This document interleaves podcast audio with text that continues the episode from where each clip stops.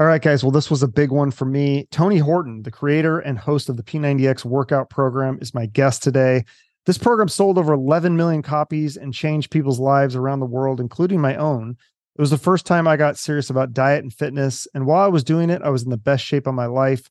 Tony has some updates to share about the new stuff he's been working on. And he also shares some insight and background of his own life, how he drove across the country with dreams of going to LA, but he ran out of gas in Boulder, Colorado then he later did stand up comedy. He became a celebrity trainer for Tom Petty, Bruce Springsteen, and Sean Connery. Some great stories. All this and more coming right up.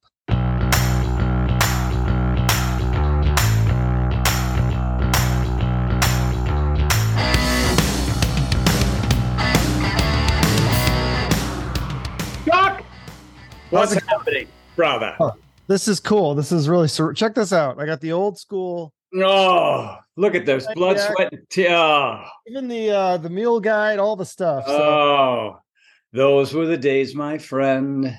Yeah, thank. I just want to say thank you. I know this is about you, but I real quick, my story was just that I was unemployed, single, and out of shape. I did started P90X. I lost 25 pounds, got a girlfriend, and got a job. I'm still with the same girlfriend. So thank you.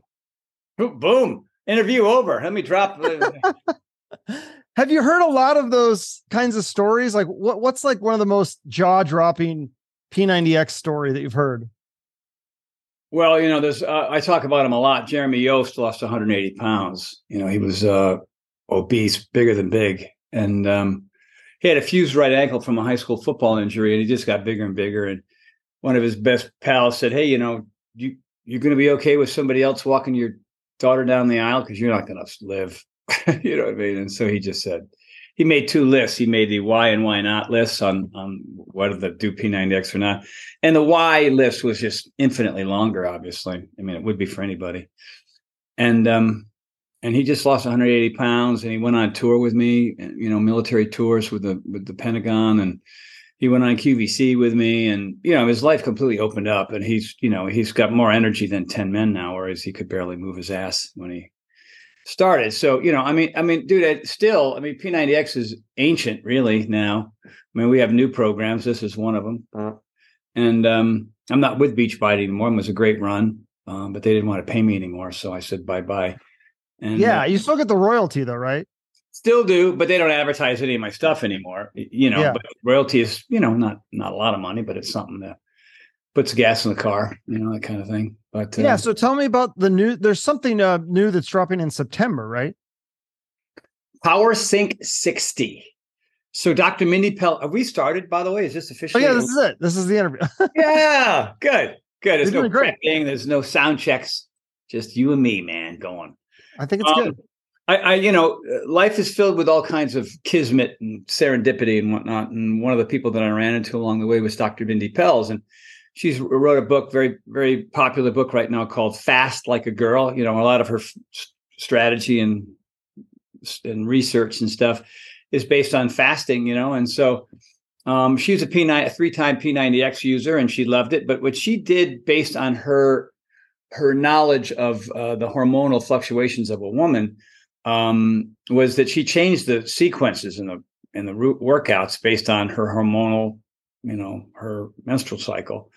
And she had much better results than the average woman. Now this is stuff i didn't know anything about. I always felt like hey you know gals you got to work a little bit harder a little bit longer because you know men have all the testosterone and women don't as much. And so it worked if you did that but women had to work a lot harder you know doing p90x to get the results they wanted. I mean obviously you know everybody's different. There's people with athletic backgrounds and have women that have higher testosterone levels and all those types of things um, you know, they got results quicker than others. But her research was amazing. So we met and we decided, you know, let's make a program for not only um, uh, men and women, but really specifically focusing on women and their hormonal and their their hormonal fluctuations. So we shot it already, and and we're putting music to it now, and um, we've had two test groups go through it, and we we I spoke with this the uh, had a Zoom call like this with the second test group. They they they they were staggered, right? We wanted to see what the first one did and change certain things if we needed to. And just speaking with these women last night, it was just wild. One woman was 71 years old in tears, saying I've tried everything and my husband gives me so much crap because I keep doing these things and they don't work. And she, and, and now my husband's like, what what is this thing you're doing? So you know, we maybe we we've hit a real P90X moment for women with Power Sync 60. Uh, we hope so. You know, Power Sync 60, and it comes out in September. September one. Okay, and then tell me about the other thing you guys have. Uh, what is it called? Power Four. Because this this is interesting because it has not only the fitness supplementation and nutrition, but also a mindfulness component. Did I hear yeah, that? Right? Yeah, the mindfulness component was critical, and I never did a program with Beachbody that had that had mindfulness or meditation or breath work, whatever you want to call it, different forms of mindfulness. Meditation and breath work are similar, right? You're breathing, focusing on you know just your breath, uh, and then a mindfulness thing is is different too. You know, there's you know walking your dog is mindfulness. Uh, you know, in the being in the garden is mindfulness.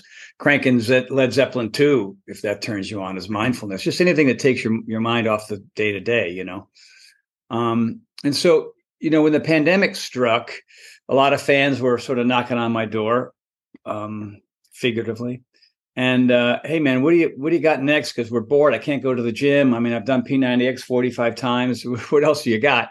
And so we just started building workouts one at a time, you know, uh, just to give people something to do. Like, oh, let's do a chest and back routine. Let's do a cardio routine. Let's do a martial arts routine. Let's do a whole bunch of yoga routines because that seemed to be apropos for what people needed during the pandemic. And then we just started filming them, you know what I mean, on phones. Uh, so we could they could sit out and they go, oh, we better build a platform for it. You know what I mean? And then, you know, the early ones we you know the sound sucked the lighting wasn't great and and half the cast were wearing masks you know what i mean so fan the fan base was like yeah thank you and then the, the, third of the fan base masks what are you trying to suffocate oh jesus you know and then we went through the, the typical like let me hey i'm a fan of yours but i want to bust your balls for helping me okay you, you know what i mean super yeah. Um and then eventually, you know, we just people got vaccinated, and we did what we needed to do to feel safe in a room with other people who have different philosophies, and and then we just started shooting them, you know, one after another, after another, after another, and and you know, we didn't have a lot of people doing them. We had like twenty four hundred people, maybe, and uh, we thought it was going to be sort of a temporary thing, and then we get back to normal business, and uh, but it stayed popular, and we just and I said, "Oh, let's bring my buddy Michael in. I don't want to be in all of them. Let's have let's give somebody else a shot." And so my friend Michael Bradley got in there, and Chelsea McKinney got in there, and Brian Palatucci and Scott Morgan, and all these guys and gals that I knew that were that were great, that were skilled, that had different kinds of ways of getting people fit. You know, because I couldn't, you know, I mean, I shot from the beginning to end. We ended up using 24 of the workouts. When you know, think about P90X, it only had 12 but I was in like 45 of them, you know, leading 45 of them. So we cut out a lot of them that were seemed repetitive or weren't necessary. And I thought, let, like I said, let's give other people a chance. So, you know, it, it's obviously fitness is a big component, you know, and diet and, and fitness are always huge. Um, um, and then there was the mindfulness component and then the supplementation com- component. Cause I, I got really sick in 2017. I met with a company that said, Hey, look, you're, you're suffering from sort of an accelerated form of uh, something called sarcopenia, which is age-related muscle loss. I had Ramsay Hunt syndrome, which is shingles in your ear. Me and Justin Bieber, yay! And uh, you know what I mean? Yeah, that was crazy. I saw the ad on, and that's I think how I found you again. Was that I saw the ad? You were in a wheelchair. I was like, "What the hell is going on?" Mm. And then it turns out it sounds like it was mostly stress related. Because I was like, "You're not a guy that should get sick because you eat so healthy and you work out." Well, anybody can get sick from anything. You know, I mean, mm-hmm but stress is a bitch. And and uh, i didn't realize i was under as much physical and emotional uh, pressure mental and emotional and physical pressure as i was. I was just trying to live my life. And you know like anybody who's successful uh, you know they're always trying to keep on keeping on with the with the latest and the greatest and meeting with more people and trying new things. And and you know uh, 23 failed businesses later, I decided that, you know, I didn't really decide anything. Ramsey Hunt decided for me uh, on on having to slow down, you know what I mean, stop trying to conquer the world. Um, and uh, yeah, so um, I couldn't. My my vision was crap. My taste of smell was gone. My uh, uh my my what? My taste of smell. My sense of smell. Yeah. My sense of taste. All those things and my balance, which was the number one thing. My balance was was completely gone. And so, yeah, um, I had to do a lot of rehab. I lost 25 pounds. I had to go to the you know hospital. I was in the I wasn't really in intensive care, but I was, you know, deathly, deathly ill based on what I was going through. And so that's what that photo was from when I was, you know, coming out of uh, getting a, a, MRI, and um, know, I was in rough shape. So you know, I had to start meditating, and I started doing breath work, and I read John uh, Jon Kabat-Zinn's book, um, Full Catastrophic Living, which was a big deal for me. Really helped me kind of slow down and take deeper breaths and not be so attached to the outcome and just kind of go with the flow and still worked hard still had good discipline with with life but i just needed that. You know my the, the thing uh, beachbody was not rehiring me based on what i thought i needed and that was a blow and then tom petty passed away who i'd known for 32 years and i had friends that were at the vegas shooting and all that was happening within a week you know and oh, and then, of course, I, I got this tingling in my ear. What's going on? And I had these open sores in my ear, man. It went, it just destroyed all these nerves that go into my brain that control sight and smell and taste and balance.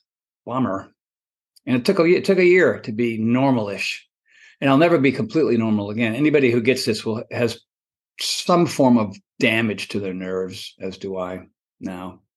But you know, you keep on breathing, you keep on getting up, you keep on working hard, I got plyo tonight, which is the last thing on earth I want to do. But without it, I don't know. My do you think your your work ethic is kind of is that like an innate thing? It seems like sounds like it's kind of a blessing and a curse because you were able to work so hard. And I heard these stories. You working all these different jobs and doing miming and acting and comedian, and then it took you 20 years to build this thing, and then you just want to keep going. Like you you can't like which is kind of like hard for you people like you to relax. Am I wrong? Oh, I no, you know, no. I'm a contradiction in terms, man. Uh, I mean, I I'm a lazy son of a gun, man. I love what? just effing off. Oh my god. Yeah. yeah, I have two gears. I have six gear and zero gear. You know what I mean? I do. Okay. I, I, I mean in Jackson Hole. I mean today, for example, because I've been I we were in we were in Italy and uh, France and um and and England, you know, in Paris and London and Rome, and uh, running around and getting on bike tours and you know four and a half hour bike tour on the Appian Way. But you know, the next morning I slept until ten thirty. You know what I mean? It's not like it's hey every morning at six o'clock. I did that crap when I was young, and I hated it then. Just training, you know, driving all over town, training celebrities, getting up at the crack of dawn, and going till nine o'clock at night, living on power bars. I mean, I, I was I was always in survival mode, and I kind of still am. It's just that the stakes are higher and there's more money involved and all that kind of thing. But I'm still in survival mode. Today I, I slept till nine thirty. Yeah, because I didn't have anything scheduled. And I went, don't get me up. You know, my wife got up early and fed the dogs, and you know, we rotate back and forth on that. So that kind of works for me. You know, I mean, like when I'm on the go and I have a lot going on and I'm I'm flying all over the place. If I'm in North Dakota or or I'm in Japan or Korea, wherever I am, you know, you turn up the volume. But I'm really good at turning it off too when I don't have things hmm. scheduled. I'm really good. So then, it. why is it survival mode? Because I mean, haven't you? You could retire right off just every. I mean, I feel like if you just quit after P90X, you've helped so many 11 million people. But you know, sold that, and you've just helped so many people. That would have been enough. What, what makes you keep wanting to keep going? Mortgages, mortgages, mortgages. yeah, yeah. Like this house that I'm in. Uh, you know, I mean, people look at this house and think I'm a friggin' billionaire. It's just that you know, like every if it wasn't for the the Beachbody royalties, if it wasn't for the Power Life royalties, if it wasn't for the you know the Tonal uh, royalties, if it wasn't for you know like all that stuff, I mean, I would be living hand to mouth and eating mac and cheese. Plus, we have another place in Jackson Hole. You know, I just I just dug deep. I like nice things. You know, I mean, if I'm going to work this hard and travel all over the place, you know, I, I you know, I might have overextended myself to a certain degree, but but I'm I'm not willing to downsize, man. I'm not willing to do it. That's so, what I was gonna say. So what I mean, you if worst came to worst, you could downsize. You're not gonna be living. I could. Oh yeah. my god, I could sell the place in Jackson Hole and and yeah. get a smaller place here, and I'm done. I could do anything and go anywhere. But but you know, I just bought all new doors and windows in this house instead. You know what I mean? Okay. I'm gonna redo my pool uh next I'm gonna. But also, isn't part of it you you love the game. You love to keep. You want to keep stay. Yeah, relevant, man, I do. I love. I love the the battle. You know what I mean? And and, but I'm not as freaked out or stressed out about it as I used to be, which is the reason why I got Ramsey Hunt syndrome. Mm-hmm. You know, I have I have the, the pendulum swings in both directions. You know, the power of four is a perfect example of how I live my life. You know, it's like, okay, I'm going to work out almost every day. I'm going to eat really clean, clean food most of the time. I'm going to take my supplements like like religion. You know, I mean, that's what I'm drinking right right now. Um, because I know what's in there and I know why it was made for me and for other people who struggle like I do with certain things. And so you make sure you consume that twice a day.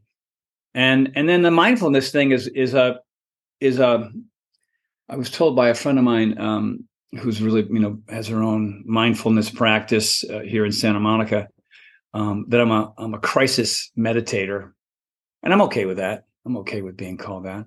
I mean that means it's it's readily available at any time based on what's what kind of energy is in the room or what kind of energy that I'm creating or not creating.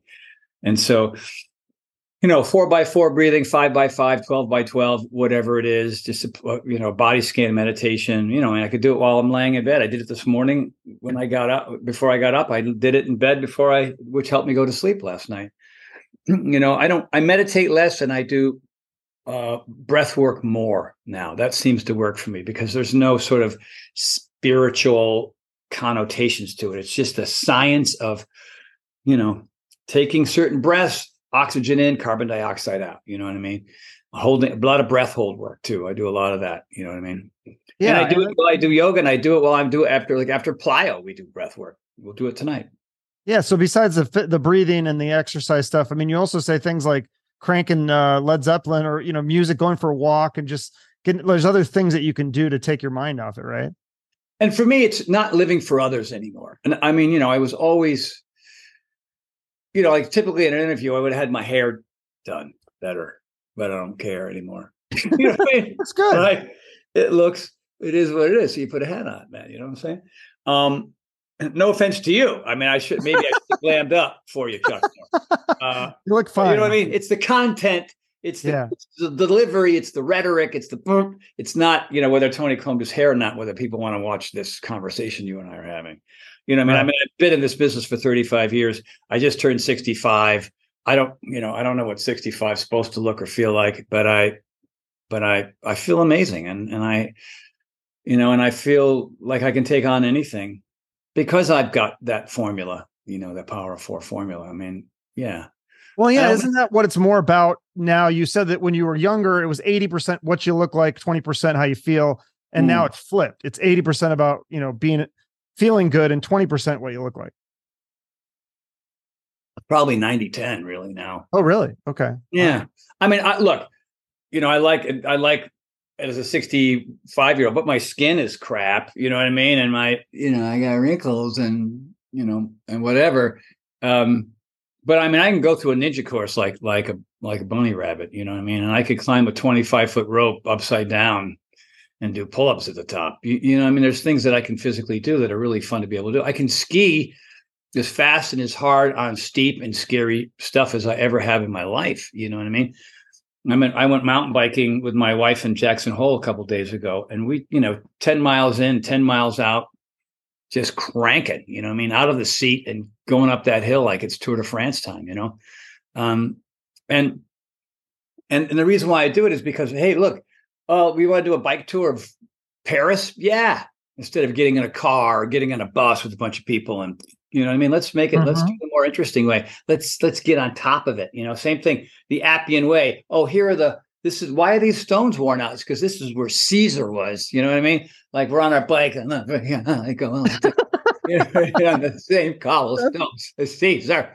Like, yeah. couldn't they come up with a flatter road back then?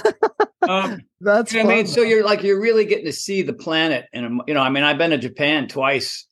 I've thrown up in a F seventeen, F F fifteen C. I've thrown up in a Thunderbird. I've jumped out of wow. a Chinook at sixteen thousand feet with the Golden Knights. You know what I mean? If I was out of shape and overweight, I wouldn't have had any of those experiences. So you know, and I'm invited to these places because everybody around me, no matter where I am, have done some version of P90X or maybe the new program or Tonal that I'm on now. I mean, I was a, I was in Cedar City, Utah, just the other day coming back from Jackson Hole. I get out of my car. I mean, literally out of the car with my wife, and this eye surgeon pops out of his seat and tells me how much I helped his career on the Tonal. I go, really? You know, it's like I don't know. It's it doesn't suck. It's pretty fun. That's awesome. And so, talk about how exercise ha- science has evolved because you said a lot of the exercise stuff has not changed that much, but it's more the recovery stuff, like the foam rollers and the ice baths and the supplements. Mm-hmm. Yeah, I mean, you know, there, there's a fitness is always reinventing itself to some degree. But then again, when you look at it, you know, from 64,000 feet, it really hasn't changed much since Jack LaLanne. You, you, know what I mean? I mean, Jack LaLanne was doing the stuff called periodization training. I, I made it, we made up a term for P90X called muscle confusion. You know what I mean? So the, the idea here, I, I, I think, and, and the reason why P90X worked pretty well, and the reason why fitness is sort of the same now is you know you work on your weaknesses you have these things that you enjoy you do those things that are your favorites and that's great. And then you also want to delve into some stuff that that is challenging. You know i mean? If you're not a cardio person then maybe if you did it you'd find some you'd get some new gains. Or if you hate yoga i get that. I mean i didn't like it at first either. I was just doing it because i wanted to meet girls not because I wanted to, to do yoga, but then I discovered in the process, like yoga is awesome. You know what I mean? Look how horrible I am at this thing. If I'm really struggling at this thing, then it's uh, that in itself means I'm learning. My my body's adapting. There's transformation is happening before my very eyes. You know, and so that's why you know. I mean, I went up to Laird Hamilton and Gabby Reece's house, name dropping, and um, I got in their pool with a bunch of weights, and I had the my ass handed to me, and I'm like, this is valuable. You know what I mean? I mean, this is super valuable, and that that's I think where and, and, here's the thing this is just my experience and other people like if you look at p90x 12 workouts all very different 90 days no one had really done that before no one ever did martial arts and yoga and pilates and weightlifting and body weight and and Abra No one had. Everybody was doing their yoga program. Everybody was doing their Pilates program. Everybody was sitting on a bike. You know what I mean? Everybody was bodybuilding. You know what I mean? But they weren't doing all of it. Right. All of it means you get to avoid the boredom, injuries, and plateaus that come from doing the same shit over and over and over again. Yeah, I mean, like, hello, it's it's not like that's not anything that's not hard to figure out. But for me, I mean, I, you know, and that all stemmed from trading Bruce Springsteen and Billy Idol and Tom Petty and all these people that had a lot of you know eyes on them and looking at who's this Tony Horton guy and and my job was not to get fired, so I was hey, let's try this. Let's get a heavy bag. Hey, let's try some yoga today. Hey, hey, let's get you a treadmill, a stationary bike, a VersaClimber, and a and a and a whatever, and just play. You know, as opposed to just whatever what other people were doing. And that that was the that was where I was sort of, you know, early on when I was a trainer, getting up at five thirty in the morning and working till all day, driving around my '66 Mustang convertible thinking I was the coolest guy in the world, training all these celebrities, even though I was still broke, really technically. That's that was the groundwork for what became Power 90 and P90X and P90X3 and P90X2. And nobody has really tried to duplicate any of it yet. No one's done their version of that yet. They're still just in their very myopic, you know, their tunnel vision version of fitness. Like, look at a Peloton. What, why are they struggling? Because it's a bike. You know what I mean? Like they're, they're, they're, you, you can, on your bike, you can have a screen with people doing other workouts. Okay. You know what I mean? But what, ins- what, it, what ultimately inspires people, I think, are really, really good trainers that are, that are interesting and fun to be with and inspire, motivate, and educate you. That's it. Like a piece of equipment that requires a whole lot of self discipline that goes away after a while. you yeah. know what I mean? Um, and the reason why there's going to be like 12 people at my house tonight driving in in traffic from all over the city is because I, I make the one of the worst workouts in the world, plyometrics quasi fun.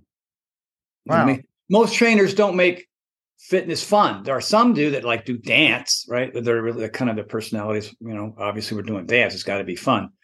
But I mean, I'm a nutbag. If somebody, I was in the airport one time. I don't know. I think I was in Denver, and like, hey, Tony, you're like the American. You're like a, America's. What they what they say? They said America's fitness clown. Eh. I go, is that, are you being kind right now? What are you saying? And they go, no, it's just that, you know, everybody else made it so dull and boring and serious mm. before you. You know what I mean? And it's still like in, in that way, fitness is still stuck. The reason why the obesity rate is still going up is that there, I don't have 8,000 more people like me. Not to say I'm not patting myself on the back when I tell you how how better I am than everybody else. It's just that everybody else takes this thing this stuff too serious. A, they just they're only they're specialized in one kind of fitness, which is works for some people some of the time for you know for a short period of time. It just it just needs to be, you know, I was at Idea Health Health and uh, Health and I don't know what it's called, the Idea Health World Fitness Convention and there's all these young entrepreneurs. I mean, there were the standard big shots in there that you know that have big brands um, like TRX and others, and uh, they're all coming up with their little fun toy.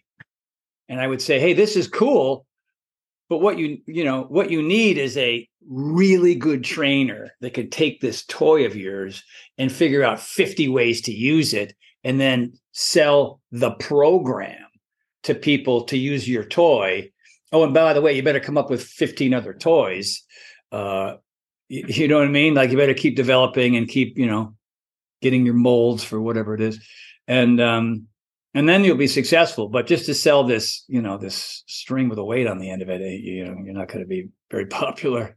Yeah. So is that how you stand out in a sea of fitness experts and fitness programs? Because there's so many different YouTube channels and TikToks. Like, is it just by having standing out with your personality? Because I agree that is something that drew me to P90X. I was like, oh, I like this guy. Like he's he's happy, he's like entertaining. And yeah, it was like it was inspiring and encouraging to watch you every single day for years and years and years. You sick bastard. You masochist bastard. Yeah, I guess. I don't know. I mean, you know, look, I, I didn't even come out to California to be a trainer. I wanted to be an actor and a performer. And, and yeah. So I took the, you know, I, I did my pantomime on the pier and in Westwood just so I could make, a, you know, $25 to live on Cheerios and yogurt for a couple of days. You know what I mean? Like just that was just that's painstaking stuff. You know what I mean? But when you're hungry, you figure it out. Thank God I had those street performing type skills. And then you take your acting classes, your you know your scene study classes, and then and then you know I was really big into improv, so I was with Second City LA. So there I was laying all the groundwork for the personality that I have now on camera for t- teaching fitness. And then two years of stand up. I mean, you know, oh, uh, brutal, right? You're up there. It's it's freaking now. It's raw. Like you got to say a thing, and you're waiting for reaction. Either you get it or you don't. And then if you don't, you go home and you rewrite those jokes, and you go stand in line at Club Cafe Lounge at seven o'clock for a you know eleven thirty spot. You know, what I mean, like you just most people aren't willing to put in that kind of a that kind of effort. You know what I mean? No, oh. that's an interesting talk about your stand-up comedy days. Like, did you make friends with any comedians that ended up making it later? No, no, I wasn't paying attention to anybody. I mean, huh. everybody we were we were all losers, man. We were all just, you know, whether some of them made it in the end or not, I wouldn't even know. You wow. know, I, mean? I had a little group of five of or six of us, and we would have these little skull sessions, these little like brainstorming sessions on on on on on the jokes that we were going to do because you know, we knew that we had like a three minute spot or a five minute spot and then we would always once in a while we would shut down a like a little club from monday night because monday nights are slow and we would have like a little um like a little premiere showcase we used to call them and so the five of us would talk to the owner of the club and then we would you know we'd have the stage to ourselves and we were and we would invite all our friends and their and our friends friends. So they were very sympathetic audiences you know and then we would we would film them you know what i mean? We'd have a a camera guy there so we could have our, our, our three, five, 10 minute spots so that we can end up at, you know, at the Laugh Factory or at uh, the Improv or, or, or, um, the big one on Sunset. I forget. Comedy Store? Comedy Store. And I, you know, I auditioned for Mitzi Gaynor, you know, like others. You know, you're very interesting you know, but I think more comedy and less pantomime why don't you just keep working the clubs and come back in six months? You know what I mean? It's like whatever. I was like, you know, you just so you were doing all this stuff. Plus, I was, you know, training people and I was building furniture and I was waiting tables and I was, you know, driving out to Vegas to be a human statue on a, on a buffet table. I mean, you know, there was all these crazy gigs that I had all going at once, living hand to mouth. And that's, you know, there's a lot of people who come out here and have those types of stories. A lot of them aren't successful in the end. You know, they're they're working their ass off, and then they go back to Iowa or Rhode Island or like where I was from. you know what I mean? For yeah, me, yeah, yeah, for me, it was just uh, well. Go ahead.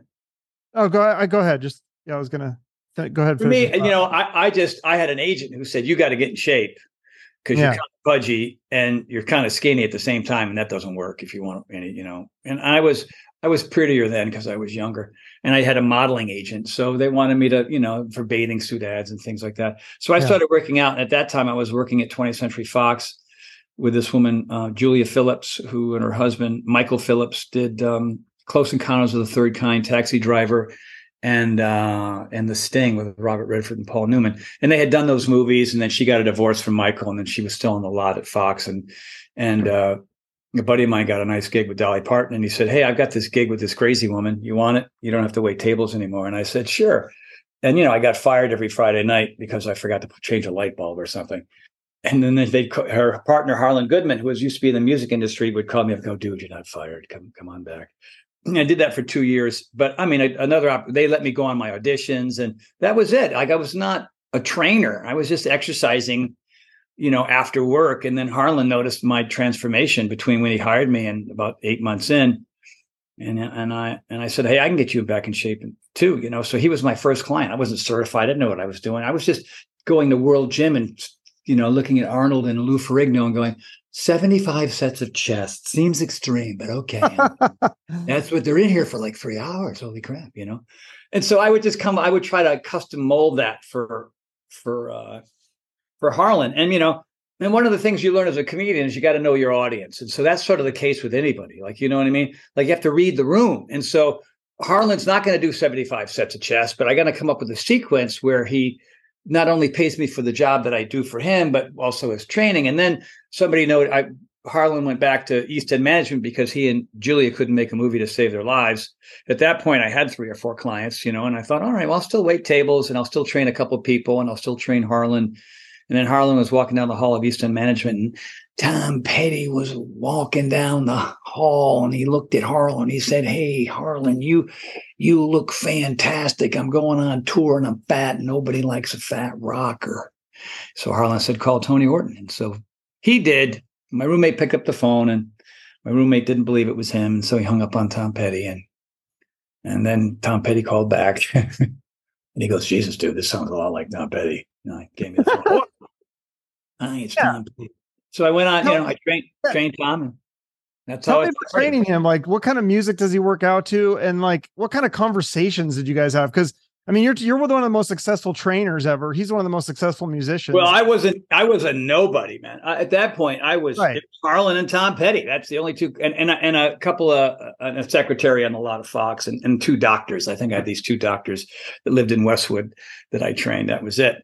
Um, but you know he played a lot of eclectic uh, bluesy stuff. That was his thing. He liked like he had his own uh, radio station on xm sirius xm um, i think it was called like petty's locker or something. And and just stuff that maybe you know your parents had heard that were like bluesy and country-ish and and you know, he would play the Byrds and he would play, you know, Crosby, Stills, Nash and Young and that kind of thing. You know, he was that was kind of his music that was similar to what, what he did. And the conversations were all about the early days when he was with Mudcrutch and how he started and how he would walk around school and nobody, you know, he was a scrawny little kid. Nobody used to look at him. And and he and his buddies, um, this was maybe even pre Mudcrutch, learned three songs and they played a school dance and they knocked the crap out of the school school dance. And then following Monday, he was a hero. Like nobody talked to him and like, oh my God, you're and, he, and then all the girls in school were like, what's your name again? And you're what? And you played the school dance. And so he, you know, he did it for girls. And his father was a roadie for Elvis.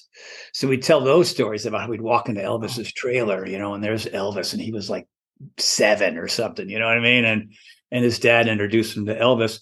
And he was a huge Beatles fan too. He he was a it was Elvis, Beatles, Bob Dylan, boom, boom, boom, as he was coming up. And then I remember when I was I was training him. Then he went off on a tour and he came back and he met um, George Harrison and Ringo Starr and they came to one i think his madison square garden gig and just how they when they came back i mean these were his idols he had never met him yet and he was already a big star and they knew you know they knew about tom petty so they went to see the show and they went backstage and there's he's meeting you know george harrison and uh and ringo starr and he tells me that story. And he said that the following night, because I think he did a three night gig at Madison Square Garden. The following night, they came came backstage again, and it was his birthday, and they brought a birthday cake, and and they sang, you know, the Beatles version of "They Say It's Your Birthday." I mean, can you imagine? And That's he was like crazy. He was like a little kid talking about it, man. It was so cool to hear from him firsthand about that experience. And then, of course, the traveling Wilburys kicked in, and right, and that that was it. I remember when his wife, his then wife, Jane, his first wife, who I trained also, was having a birthday, and, and and my girlfriend and I. I don't think I've told this story to anybody in a podcast, so you're getting some fresh material here. We went to we were invited to the, everything because I was I saw Tom. You know, for, I trained him for 32 years. I was kind of part of the family. You know, when I went on tour with him, uh, the after the first time I trained him, he called my parents' house. I was in Rhode Island. I don't even know how the hell he got the number hey tony i'm as you know i'm on tour but i'm getting fat again jane and i need you so i went on the new york new jersey long island part of the tour so i was at madison square garden in the rafters with the laminate on and you know having all the luxury of that and so you know it was just it was a wild ride man it was just a really wild ride to be with with him and do all that and and train him during that time it was it was really fun is it true that he did not like going out to dinner because he'd go out to dinner and people would be like, "Oh my god, it's Tom Petty," and that would make him like really uncomfortable? I don't know. I don't know. He told me crazy stories about when he and Bob Dylan would go to Denny's on Ventura Boulevard. oh, you know what I mean? Like, like, and then Dylan wow. would talk the whole time. It was just kind of crazy stuff. And and that one night where we had that that birthday party for Jane, uh, George Harrison and, and like me, like I had met him yet, you know what I mean? And there I am sitting there with 20 people. It's like Tom's best friends, me and my girlfriend at the time, Michelle. And then George Harrison and Ringo Starr sing the song, Michelle, my belle, da da da, to Michelle while we're sitting there with 20 people around. And we're both completely Holy gone. shit. Yeah. And this is before like, you, know, you were like, P90X, Tony Horton. Nobody is, knew who. No, I was still. So does that inspire you to go? You know what? I'm hanging out with this rock stars. Like I'm in the club. Like I, I'm one of the best. I'm, I'm going to be one of the best trainers ever. Well, the thing was that there were other trainers that were celebrity trainers that had, were like a lot of had a lot of TV time. I had none of that. You know, I mean, it started with Tom, and then Tom went on that tour, and he was he cut off the sleeves to his shirts. He was wearing vests without shirts. He was completely, you know, ripped and strided. Everybody like, whoa. So then, you know, when he got back from tour, um, hello, mate. It's it's Billy Idol. I saw you did that. What the f did you do to you know Tom Petty? Can you come to my house and do that too, mate? That's my horrible. Billy's more like right, mate. F. I have to do f bombs to do Billy. You can say um, fuck. I don't care. Yeah, yeah, but I don't I have to worry about my fan base. Oh, right. You know, um, you know, bloody hell, mate, it looks fantastic. Can you come to my house? So I went to Billy's house, and then you know I got Billy in shape, and then um, then it was Stephen Stills because they were the same management company. I couldn't do much for Stephen. He just wasn't into it. I mean, the hmm. Stephen Stills stories, you and I could do it two hours on that. It just was crazy. Wow.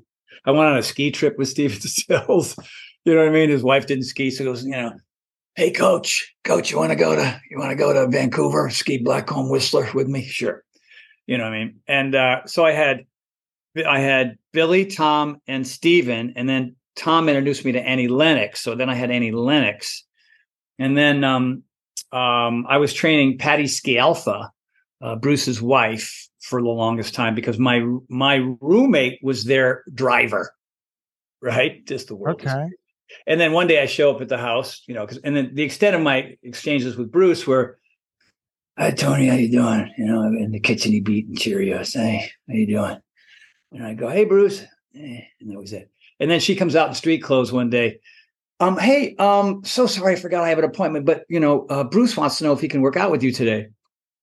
You know what I mean? And I would already had all, you know, rockers, but it's it's the boss, you know what I mean? Yeah. And he comes out, he comes out, and I, you know, other than hello and goodbye, um, uh, we would walk to the gym. It was kind of through the woods. It was a they bought another house next door where they live, and they it was a four car garage, which was their gym. And we're walking through the woods to go to the other gym, and he goes, yeah, because I went and saw the show the night before. He was playing um, the Great Western Forum, is what it was called then, but which is now the Staples Center. But well, it's a different building. But so walking, he goes, "Yeah, I got back from the show and and I turned on the TV and Patti and I are there, and there you are. You're on the you're on the TV." And I turned to Patti and I said, "Hey, look, it's Tony, your trainer. uh, can I work with him tomorrow? so my buddy Tom, who's their driver, goes, the power of television, dude. Bruce sees you on the tube, and all of a sudden he wants to train with you. And wow. I, you know, they've traveled a lot. Their main their main spot was New Jersey, obviously. So I would only see them when they were in town, and it was great. And it was just uh, so when Bruce was in town, my Monday, Wednesday, Friday was Billy Idol first up in Hollywood. Then I go all the way to Malibu and train Tom, and I go back to Beverly Hills and train. Um, I would be Tom, and then Annie Lennox lived around the corner from Tom in Woodland Hills, and then um, then it was Stephen Stills, then it was Bruce. Da, da, da, da, da. Yeah. Oh, then there was Stevie Nicks. Dude. Stevie Nicks, Bryce Dallas Howard, Sean Connery, right? Wasn't he on the list? Sean Connery. Yeah, I got him ready for Medicine Man. And then Shirley MacLaine. Oh my God. That was if I only had a phone then. If I only this is all pre-internet, really. This sure. is all pre-phones. But but yeah, Shirley MacLaine was one of the most interesting people ever, you know. And How yeah, so? just, you know, because you know, she was part of the Rat Pack, man. I mean, she was, you know, and of course, she obviously was able to leave her body and go in outer space and stuff. That you know, at least she says she did. And she had she had a, uh, you know, she had a vocabulary like a sailor, man. She was hmm. Relentless on the language. It was, I mean, it was it was amazing, amazing, and brilliant. I mean, the woman was just absolutely, you know, she was uh, she knew who she was. She knew what she wanted she was a go-getter. I almost killed her on a ski machine, though. That was, I think that's the reason why she stopped training with me. I said, I don't think you're ready for it, Shirley. She goes, No, let me try that thing. And she just went, eh, eh, eh. and then all, I had to catch her before her head hit another piece of equipment. Like I literally, I dove across the room and grabbed her before her head like slammed on this thing, and she was shaking. You know, she was freaked out. wow. Yeah. That's some crazy. So part of that though is that you were in the right place at the right time. Like you were in LA and Hollywood. Like you couldn't have done that if you were living in Nebraska or something. No, not in Rhode Island. You know, I mean, when I, in 1980, after not graduating from the from the University of Rhode Island yet, my my one of my best buddies from high school, who just graduated from Syracuse, said, "Hey, what are you doing this summer?" I go, "I don't know. I'm going to go to Boston and wait tables. I, my life sucks. I haven't finished. I didn't graduate. All my friends graduated, so now I got to you know, get through this summer. I don't want to live with my parents because that would be lame. So I'm going to try to find an apartment. And he goes, I'm, I'm going to California, man. I'm leaving in a week. Get in the car. I was like, I do it. I got, I said, I got 400 bucks in the bank.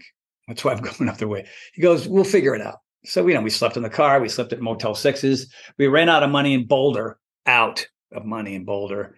And my parents were freaked out, like, where are you going? California, it's so far away. And that's when you know you made a phone call. It was like, uh oh, right? It was landlines, and you know it cost. You had to do collect, and your parents would get a bill for forty dollars to make a phone call from from L.A. to to Rhode Island. But I went anyway, and I got to Boulder, and I I packed my mime stuff, and I made one hundred twenty five dollars in a day in Boulder. Wow! Yeah, because it's a big. There's street performers everywhere. Okay. You know I, mean? I mean, I was all day doing the mime and it's so weird to think of you being a mime. I just I thought well, the first time I heard that, I thought I misheard it. I was like, no, I didn't hear that right. No, you really were a mime. It's crazy. I was a mime. I was yeah, because I had I had a speech issue as a kid. I had, I had a speech impediment called cluttering. Yeah, and cluttering is just the inability to be able to slow down and think about what you're saying so that you can disseminate, articulate, um, and inform and that, that was me my all the time. You know what I mean? And I just, you know, and I, I got out of it by just reading books, listening to it on a tape recorder or magazine or newspaper. Just read the words on the page and slow the F down and um, and my vocabulary was pretty lame as a, as a child. I didn't. I was part of the issue was I was always searching for the right word. I wanted to say the right thing, but I didn't have the right word. So I did the I did the word of the day thing with a calendar. You know, I would like hmm. you know January third. You know, uh, protagonist. Okay, I'll write that down. Or you know, columbaceous uh, or didactic. Okay, write that one down. You know what I mean? And I tried to I tried to integrate those words into my daily life uh, and so when the word would be there, like, oh, okay, here's a chance to slow down and find that word and use the word. I mean, I was a malaprop a lot of the time. I wasn't probably saying the right thing. Malaprop. You see what I did there, Chuck? I used a big word. Yeah. And well, tell uh, me.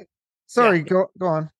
Finish yeah. So so that was that's why I was a mime because I wanted I needed money and I wanted to perform, yeah. but I was too afraid to be able to do jokes or anything right. or or whatever kind of physical comedy that i was doing i didn't want to speak. So mine was my way to you know, when I was in college, I would do these these gigs. I would crank up like magical mystery tour music you know like beatles. I was a big fan of beatles and the beatles were still you know i was the 70s so they were still really super popular. And i found some acid jazz music that was really trippy and fun like uh, jean-luc ponty was a great google him man okay some great music you've never heard before and i would crank it up and i would do all these bits i did this x-rated menage a trois on stage where it was me and two invisible women doing whatever You know what I mean? I'm on the co- I'm on the college campus, so everybody was like, Yeah. you, know, like you know, whatever, you know, whatever. That It was like, you know, funny.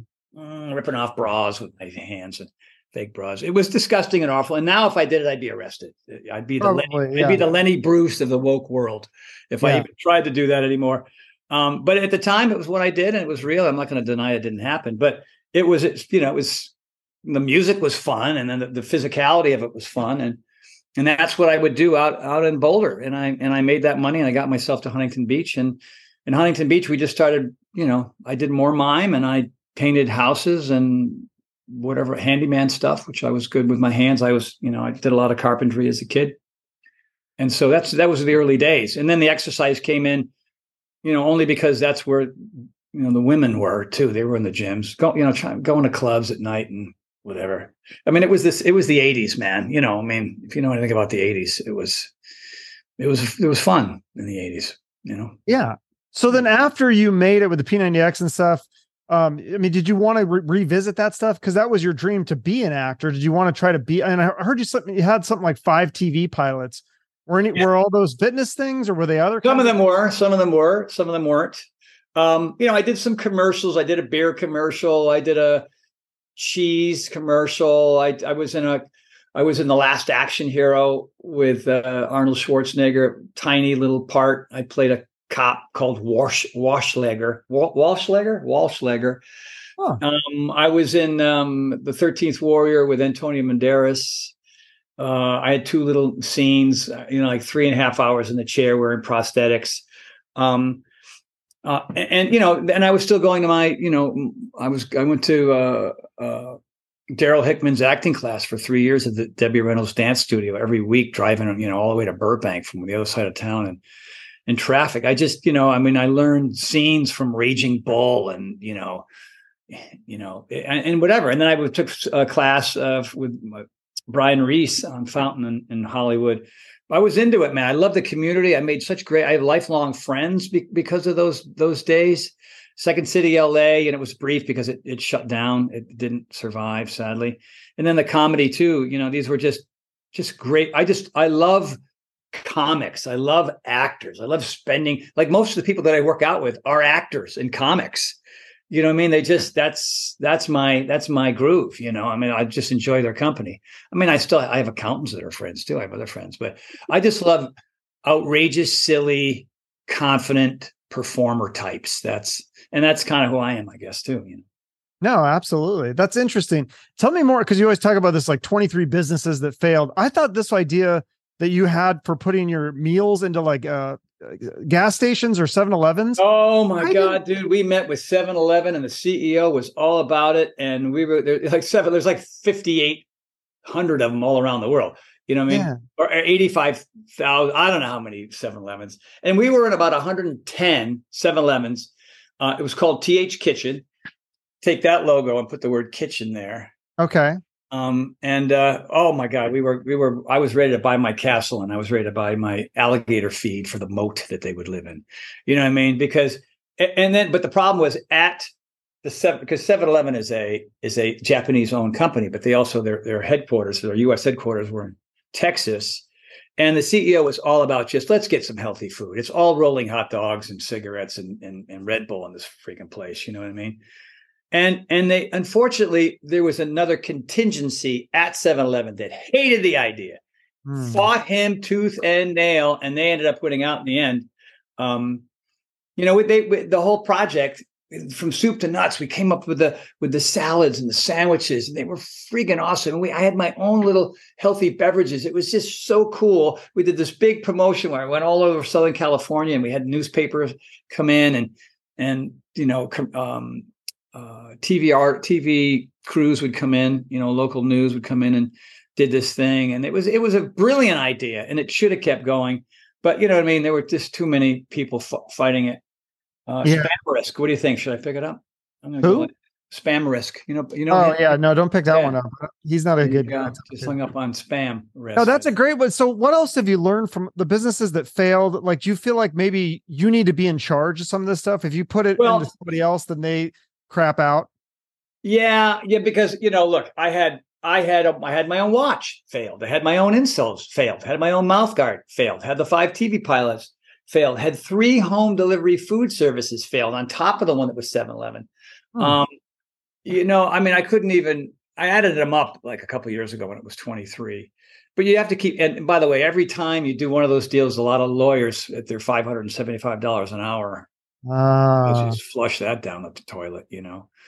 Um, because I was the P90X guy. Everybody and anybody knew who I was, no matter where I went, and they all wanted to have those meetings and um, and create those products. But then again, my story is honestly not that different than a lot of other entrepreneurs. You know, I mean, mm-hmm. right now, you know, Power Nation, you know, pumping along. I'm on Tonal now, which is you know, Tonal's had its ups and downs, just like Peloton's had its, its ups and downs. But it's a viable, incredible piece of equipment, and they're doing everything they can. Uh, I'm the only trainer in LA left. All the other trainers in Tonal are in New York City. They had hmm. they had cutbacks, but my stuff's really popular, so they keep me around thank God. I mean, I love working for them. That I have a Tonal in my house. I'm on it every, almost every day. It's an amazing piece of equipment, and I'm thrilled to be part of that. But now I have three and four jobs. I mean, I was just that IDEA having all these meetings. I had a meeting with the, with the folks that created this thing called the Endless Rope, which is an absolutely incredible piece of equipment. But you know, it's just one piece of equipment. I mean, I you know, there's a lot it just got a lot of versatility to it maybe not as much as the tonal but it's a really cool thing and maybe i'll be working with them soon too so you know it's a grind and it's a struggle and you know a little breath work here and there allows me to be okay with the fact that you know this endless rope thing might not work out. Some of the meetings that i had at idea also might not work out. That's just the process. But i have my own supplement line called power life that's blowing up right? I had that meeting. We made those products. It's still going. Yay you know? Uh, yeah. the total I've been with Tonal three years. I'm the, like the number one guy on the machine, which is cool. That's why they keep me around. Um, so that's good. There's two forms of income, and then the project that Sean and I started uh, uh, is is is growing as opposed to a lot of them Beachbody dying, Peloton dying, other other companies they're dying. You know what I mean? They're not dying, but they're just you know it's not it's not going according to plan. We we are we are presently in a phase of growth that's which is, nice. Which is nice. Yeah. yeah, that is nice. Because I, I heard you talking about how like there was a death in your family, and instead of how most people, if something the tragedy comes, they start eating crappy and they drink more, and you started working out more. So it's like you had an opposite uh reaction to that. You uh, uh, tragedy came and you decided i'm going to work harder instead of less hard. And th- and by the way that's that's not my nature but i know the difference between common sense and stupidity. Y- you know what i mean? I mean maybe stupidity is the wrong word, but I, I was on um, Sanjay Gupta's podcast, and he said, you know, during the pandemic, there were there were hunks, chunks, monks, and drunks, and I added a fifth category, fifth category called pumps. And he goes, "What's that? People who think the whole thing's a scam." I mean, like, yeah. tell that to your uncle who just died. You know what I mean? Um, yeah. But the monks not leaving the house, had wore a mask in the house. You know what I mean? Like they were just shutting it down which you know they wanted to be safe. Maybe they had immune issues, and they, they thought that, or maybe they thought it was the plague, which you know for some people it was. The drunks just went right to the bottle, man. They just like they were just you know intoxicated for most of the pandemic, and then the chunks were the ate themselves. I mean, I have friends that I hadn't seen during the pandemic, and when I saw them, I was, oh my god, like they were eight sizes bigger than they were and they'd never been big in their lives. I mean, I saw tons of that where people just like anesthetize themselves with food. And then the and then the the one category that that Sanjay said I was was hunks. The hunks like, oh, things are going bad. Who do I got to be to be the best I can be? Like, how can I rise above all this insanity? And that's what I did. I just that's why I that's I, I did three live free workouts on on on Instagram and Facebook every week for like a year and a half. You know, Sean and I had our dance party on Fridays. Mm. wow. You know what I mean? and then I did yoga every week. And then I did a plyo, a plyo workout every week for people just because that's, you know, and then from that spawned that, you know what I mean? By doing, instead of just sitting on your ass and feeling sorry yeah. for yourself and eating and drinking, you know what I mean? And hunkering down. I mean, I hunkered down. I was kind of monk, monk like too. I, I, I, was concerned. I mean, I, I don't know. I believe in science and stuff. And I yeah. knew people who had passed away. So, mm, you know, and they weren't necessarily old or autoimmune deficient. They were just right. Well, and isn't that one of the best things that you could do? Because you can't control what goes on with a virus, but you can control your own health. So if you start control your own behavior, out, you certainly yeah. can. And by the way, there's the hard thing and there's the easy thing. The hard thing usually results in po- positive outcomes. The easy thing does the opposite of that. It's like, duh. you know what I mean? I'm a lazy guy and I pick this. You know what I mean? Because common sense says that's going to get me through this thing. And as a result, there's a whole new program uh, that's that's emerged from it. You know, amazing. Well, I'll put the web. Yeah, I'll put the website in the show notes, and then the uh, what's the what was it called? The Power Sync comes out in September. Power Sync sixty. Power Sync sixty. Okay, and that's specifically more for women. Well, it's for both men and women. There is a oh. men's schedule. The workouts are hard and challenging, and pe- men are going to love it. But then the women's women's have multiple calendars based on you know premenopausal, perimenopausal, postmenopausal. You know what I mean? Um, which is really sort of you know getting into the weeds to give them the best chance to get the best results. And our two test groups have so far proven that you know Dr. Mindy was right. So okay. there's that. Then there's the power of four, which is the original, you know, uh, supplementation, mindfulness, food, and fitness. There's that.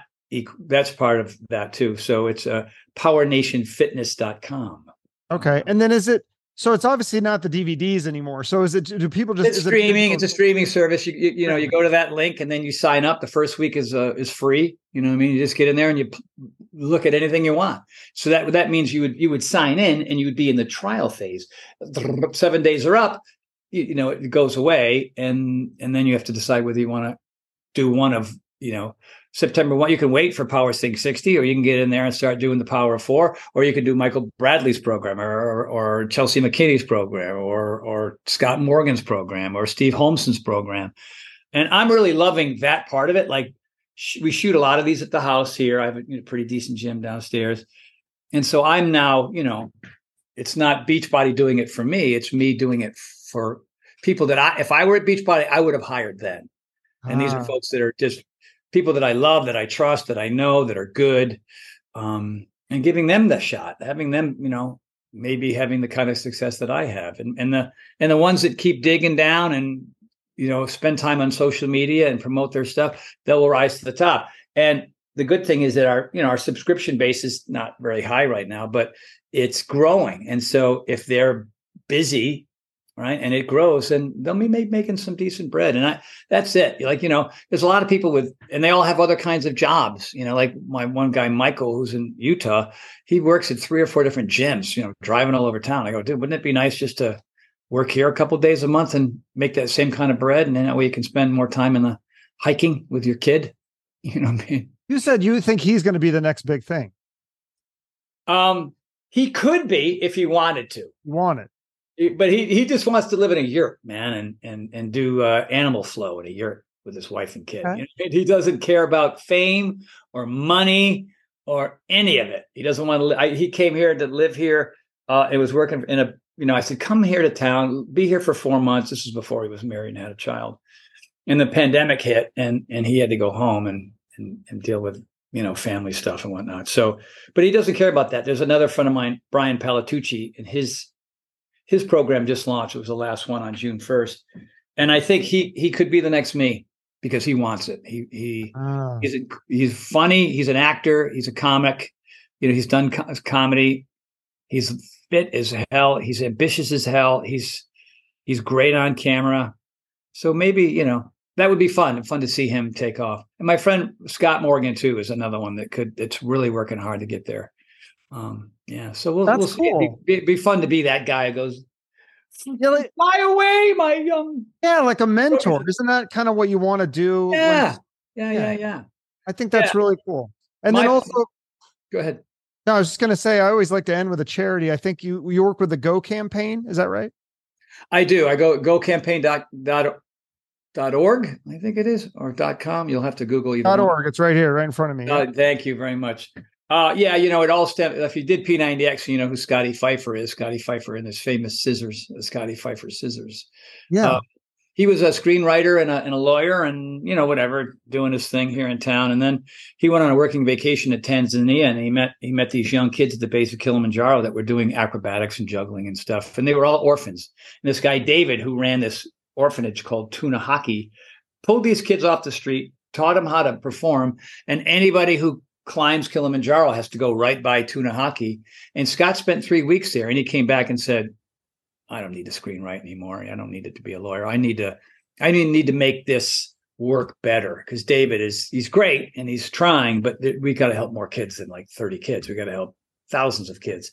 So umpteen years later, um, Scott started his own version of Tuna Haki called Go Campaign, and so far 185,000 orphans pulled off the street and given a life.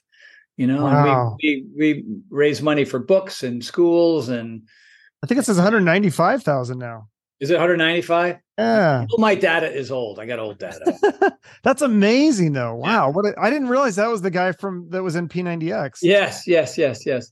And the other can the other the other charity too is World Central Kitchen because I you know oh, yeah I just donated a substantial part of my my my um I just, you know, because what what's going on in Ukraine makes me completely insane. I, I just, I cannot believe that there's in this modern world a jagoff like Putin is getting away with what he's getting away with, man. I just, I want to see him hung by the freaking earlobes one day. And uh, so I oh, just well, gave World Central Kitchen a, a, huge chunk of my portfolio. Like my wife and financial advisor was like, "What are you doing?" I go, "Man, goes around, comes around." And it's interesting when that money went out that the that that same amount of money plus came in just through another means. And that's one of the things I'm doing this seminar right now. I'm I'm building the seminar. It's actually I think we I go live on the 11th of August.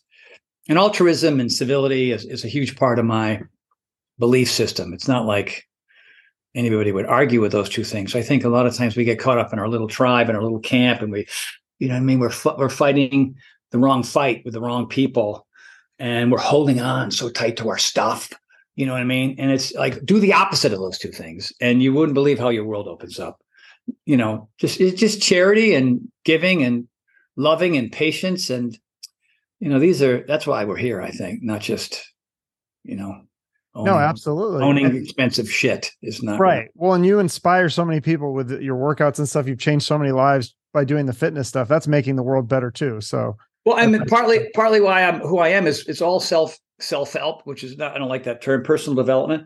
But once you go through the personal development cycle, whatever it is, Deepak Chopra, Andrew Weil, Gary Zukav, like once you get all the gurus and you learn what they have to, you know, M. Scott Peck. I mean, all these a lot of these books are personal development books. You learn that oh, it ain't about you.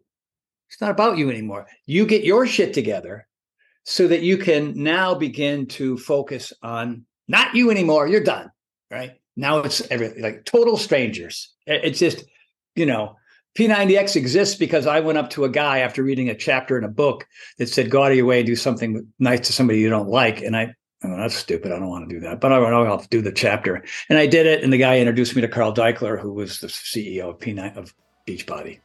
Well, there you go. Amazing advice. So inspirational. Thank you so much for doing this. And uh, feel free to come back anytime if there's more. Chuck, feel free to invite me anytime. And next time I'll comb my hair. Okay, awesome. Thank you so much. All right, dude. See you Thank later. You. Okay, bye. Tony Horton. Still can't believe he did my podcast. Pretty wild. Make sure to check out his website. Links are in the show notes. Also, make sure to follow Tony on social media to keep up with everything he's doing. And while you're on there, you can follow our show. We post little clips on Instagram and TikTok.